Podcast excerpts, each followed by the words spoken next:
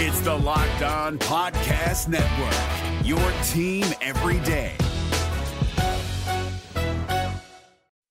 You are Locked On Reds, your daily Cincinnati Reds podcast, part of the Locked On Podcast Network, your team every day.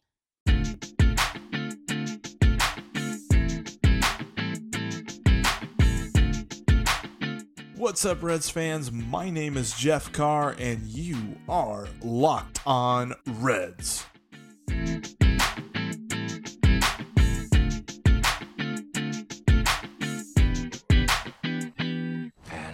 here we go. What's up, Reds fans, and welcome into the Locked On Reds podcast. My name is Jeff Carr. Thank you so much for downloading and listening to this Monday edition of the Locked On Reds podcast. On today's podcast, we're going to recap the weekend, and I'm going to give you two ways you can feel about the Reds right now and tell you why I feel strongly about one of them. But before we get to that, make sure you are subscribed to the podcast on iTunes, Spotify, Google Play, Stitcher, and the podcasting app Himalaya. Himalaya is a fantastic podcasting app. It's very new that you can set up personally curated playlists and you can even discover brand new podcasts just based on the ones that you've already listened to. If you're an avid podcast listener like myself, it is a perfect app in which you can discover new and great podcasts to listen to. Definitely check that out. So, this weekend, the Reds series in San Francisco, they won the series. Obviously, Sunday they did not win. They had a chance to sweep the series in San Francisco, but fell six to five. Another one-run game. I tweeted after they won on Saturday night that they had officially won half as many one-run games as they had lost. They improved to six and twelve after Saturday, and then on Sunday they lost another one-run game. So now they're back to six and thirteen, or not back to it, but they're you know back to one less than half of the games that they've lost. So one run games continue to be a bugaboo for this team. But when it comes to overall, I'm going to get to this here in a little bit. There's two ways you can feel about it. Real quick, I want to tell you why a couple of guys that I'm excited about over the weekend. Yasiel Puig is really starting to come around. He hit another home run on Sunday, just an absolute blast off of Madison Bumgarner. I think we can safely say that he's starting to lock in, and that's a dude that I'm looking to be a linchpin in the offense the rest of the way. Also, I was again happy with Jose Iglesias. He was hitting the ball pretty well, and a decent showing for Jose Peraza as well, coming up with a couple of timely hits there. Overall, the Reds lose, and Tyler Mahle, another tough luck loss, dude. I mean, I don't talk about wins and losses as a way to determine how well a pitcher has performed but it's definitely a way to point at what kind of luck he's having. He did give up four runs today, but at the same token, he pitched very well. And, you know, we can debate till the cows come home if he should have been tossed out in the seventh inning. Really, it's a no win scenario from a managerial perspective, unless, of course, he gets through the seventh unscathed. But as it stood, if you take him out, he only threw 80 pitches through six innings. He was super efficient. But then he comes out and he ends up giving up the two run home run to tie the game. And so then you're like, well, why didn't you put in a reliever? I'm telling you, David Bell is a gold mine for a podcaster like myself or a radio talk show host because he makes so many decisions. He makes so many tweaks to the lineup, so many uses of the bullpen that he you can talk about him all day and his decisions all day and everyone has a sort of way that they're feeling. It's just like whenever he brought David Hernandez out of the bullpen after he had been warming up Michael Lorenzen whenever he was you know getting Zach Duke ready as well to come in and pitch for Tyler Mahle which Zach Duke to his credit did not give up a run whenever he came in. He still gave up a lot of solid contact, though, to lefty pitchers. So I'm still very much on the out side of Zach Duke. He's still got to do a lot for me to come back to him and be like, you know what, okay, this dude's all right. But when it came to the decision between Hernandez and Lorenzen, you could say that they should have brought in Lorenzen, but hindsight's twenty twenty. I get it. D- David Hernandez just pitched two innings the night before, but they were two very solid, very I mean very good innings. He faced the minimum. He faced six batters in two innings, and he struck out five of them. So it's not as if he labored through those two innings. Had he labored through them, I seriously doubt we would have seen him at all today. But it was just the efficiency and the precision which way which he moved through those two innings that I felt like I understood them bringing in Hernandez. That wasn't something that I raised an eyebrow at. It was just kind of a bummer that it didn't pan out. You know, it's it's one of those things that had you had the benefit of hindsight, you probably would have brought in Michael Lorenzen. But seeing that Hernandez had the hot hand, you wanted to go to the hot hand in that situation. So I don't fault David Bell at all for going to him. And then, you know, the Reds just weren't able to put together a late inning rally, got shut down by, and, and, it wasn't even really shut down by Tony Watson because they were able to get the bases loaded, and Watson ro- walked in the Reds' fifth run, which put them up five to six or five to four before Hernandez came in and gave up those two runs and then the Reds just couldn't mount anything against Will Smith and mount any sort of comeback against him in the ninth. So they'll come home having gone 10, you know, 5 and 5 over the last 10 games. I had mentioned that those were key. The last 10 games being against the Giants and the Athletics, two teams with which the Reds should have dispatched, I felt but they finished 500. I think this team is still exactly what we thought they were. Maybe my bullish opinion of them contending for a wild card spot may seem far fetched at this point.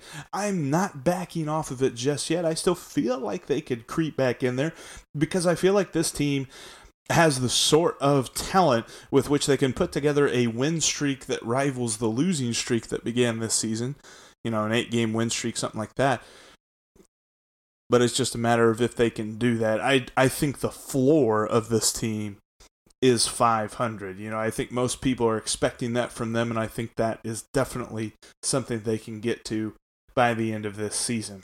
I'm going to take a quick break, and we're going to talk about the two ways that you can feel. I even I kind of gave you a little bit of a spoiler alert on one of the ways, but uh, real quick, let's talk about Locked On MLB, the league wide podcast that Sully Baseball hosts. If you haven't checked out last week's crossover episode with him, that was Thursday's episode, I believe.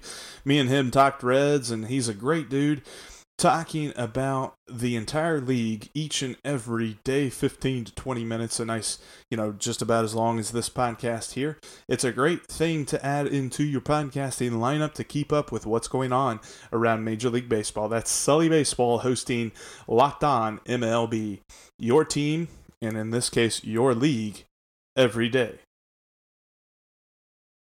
it's Monday here on the Locked On Reds podcast, and it's an off day for the Reds as they come back home after what will amount to be their last West Coast road trip until September. There is a two game little mini series that they play against the LA Angels in June, June 25th and 26th, but that is the only time between now and September that they will play a game on Pacific time. So that's kind of nice for those of us who like to stay up and watch them. Going to keep us sane and keep us from losing too much sleep here coming up. But with the Reds coming back home, they've got two mammoth teams that they're facing in this homestand in the Cubs and the Dodgers. Both of those teams are super hot right now. Cubs just beat the Brewers 4 to 1 on Sunday uh, as you're listening to this. And so they're coming into Cincinnati firing on all cylinders. And my thought was that if the Reds could win seven or eight games of these last 10, they'd be sitting pretty and getting ready for these tough series. And there's two ways you can feel about the Reds right now. You can look at what's been happening. You can look at the fact that they are struggling in one run games. They seem to be able to find ways to lose whenever victory is right there in their grasp. And you just worry about them. You think that there are some things that teams do. You know, I, I was talking with uh, Dave Pemberton, guy who writes for Locked On Reds. He's a great dude, and he was talking about the, you know Sunday Sunday's loss to the Giants was the kind of games that good teams win. You know, if you're a good team, you find a way to win that game. And I think the Reds are still in that, you know, like nebulous of where are they? Because they're not as bad as the record says. I know that, you know, the simplistic way of looking at sports is a team is as good as their record, as good as their win loss total. But I think that at the end of the season, it's going to look a lot better than where we are right now. With that being said, they've got to start winning these games. So you can feel worried about where the team is right now. Or you can feel another way. You can look and you can say, they've won three of four. You know, they had a chance to even build a four game win streak there and sweep the Giants. They're done playing those West Coast games for a little while. And they're coming up against a team in the Cubs that they started off their hot streak last year at the beginning of June. You know, we all remember how the team like flipped on their heads there in June to start the summer and they just looked really good and had they not started off the season 6 and 27 then the se- the the sequence of success that they started against the Cubs in June would have looked a lot better. And you know, you can you can rate the quality of opponents that the Reds are coming up and say, "Man, they got a lot of tough guys coming up." And they do. But here's the problem. They play in the toughest division in all of baseball. It is the only division which one team is under 500 and everybody else is over 500.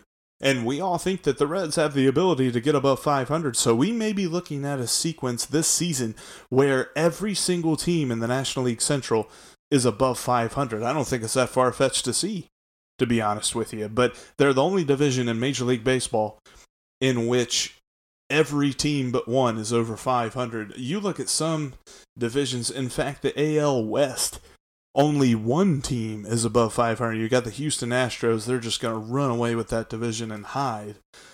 And then you've got the American League Central, in which you've got two teams over 500 and everybody else is below 500. So it's just the, the Reds play in the toughest division in baseball, which means for the majority of their season, they're going to be playing some tough competition. And it just so happens that they'll finish up the season series with the Dodgers come this next weekend and that's after the Cubs series. So they've got six very crucial games after this off day on Monday. So you can be worried about the Reds moving forward from right now after this loss on Sunday, or you can continue to be pretty, you know, confident with this team that they're going to be better. I think no matter what, even if you're a little bit worried, the only reason that you're worried is because you were expecting them to be in the playoffs. I seriously don't think this is a team that finishes under 500. In fact, I think it is more likely from this point on, or not from this point on. I think it is more likely that at the end of the season, the Reds finish as a wild card playoff team than it is they finish under 500. I think this is a 500 ball club or better, and I don't think that is too much of a stretch to believe. And it, it you know, it bases on what they do at the trade deadline. We might revisit that then. But as it is right now, you've got some guys that are starting to come around. And I'm telling you what, when they get Joey Votto going, because I think it's when and not if. I, I we're not looking at a guy who's going to finish the season batting 206. It's just not going to happen.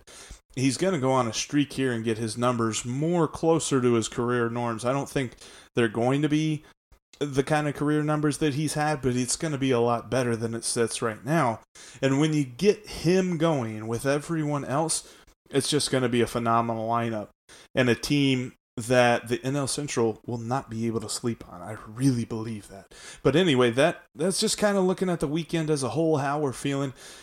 I'm going to have a preview for the Cubs series written up at lockedonreds.com. And then we're also going to preview it a little bit on Tuesday's podcast. And then we're going to take a look at those Chicago Cubs who are coming to town, and I'm looking forward. I'm going to try and get down to the ballpark during the Cubs series as well, as I think it's going to be some good baseball. That's going to do it for us here on the Monday edition of the Locked On Reds podcast. Thank you so much for downloading and listening. Make sure you are subscribed on all your major podcasting platforms, and check us out on social media at Locked On Reds and at Jeff Carr with three Fs. Also, check us out at lockedonreds.com. I mentioned I got the preview that's going to be up for the Chicago Cubs series, and then also great content from our team of writers, Dave Pemberton and Clay Snowden and Taj Simmons. A lot of good stuff up there about our favorite team, the Cincinnati Reds. I'll talk to you guys tomorrow. Hey, Prime members, you can listen to this Locked On podcast ad free on Amazon Music. Download the Amazon Music app today.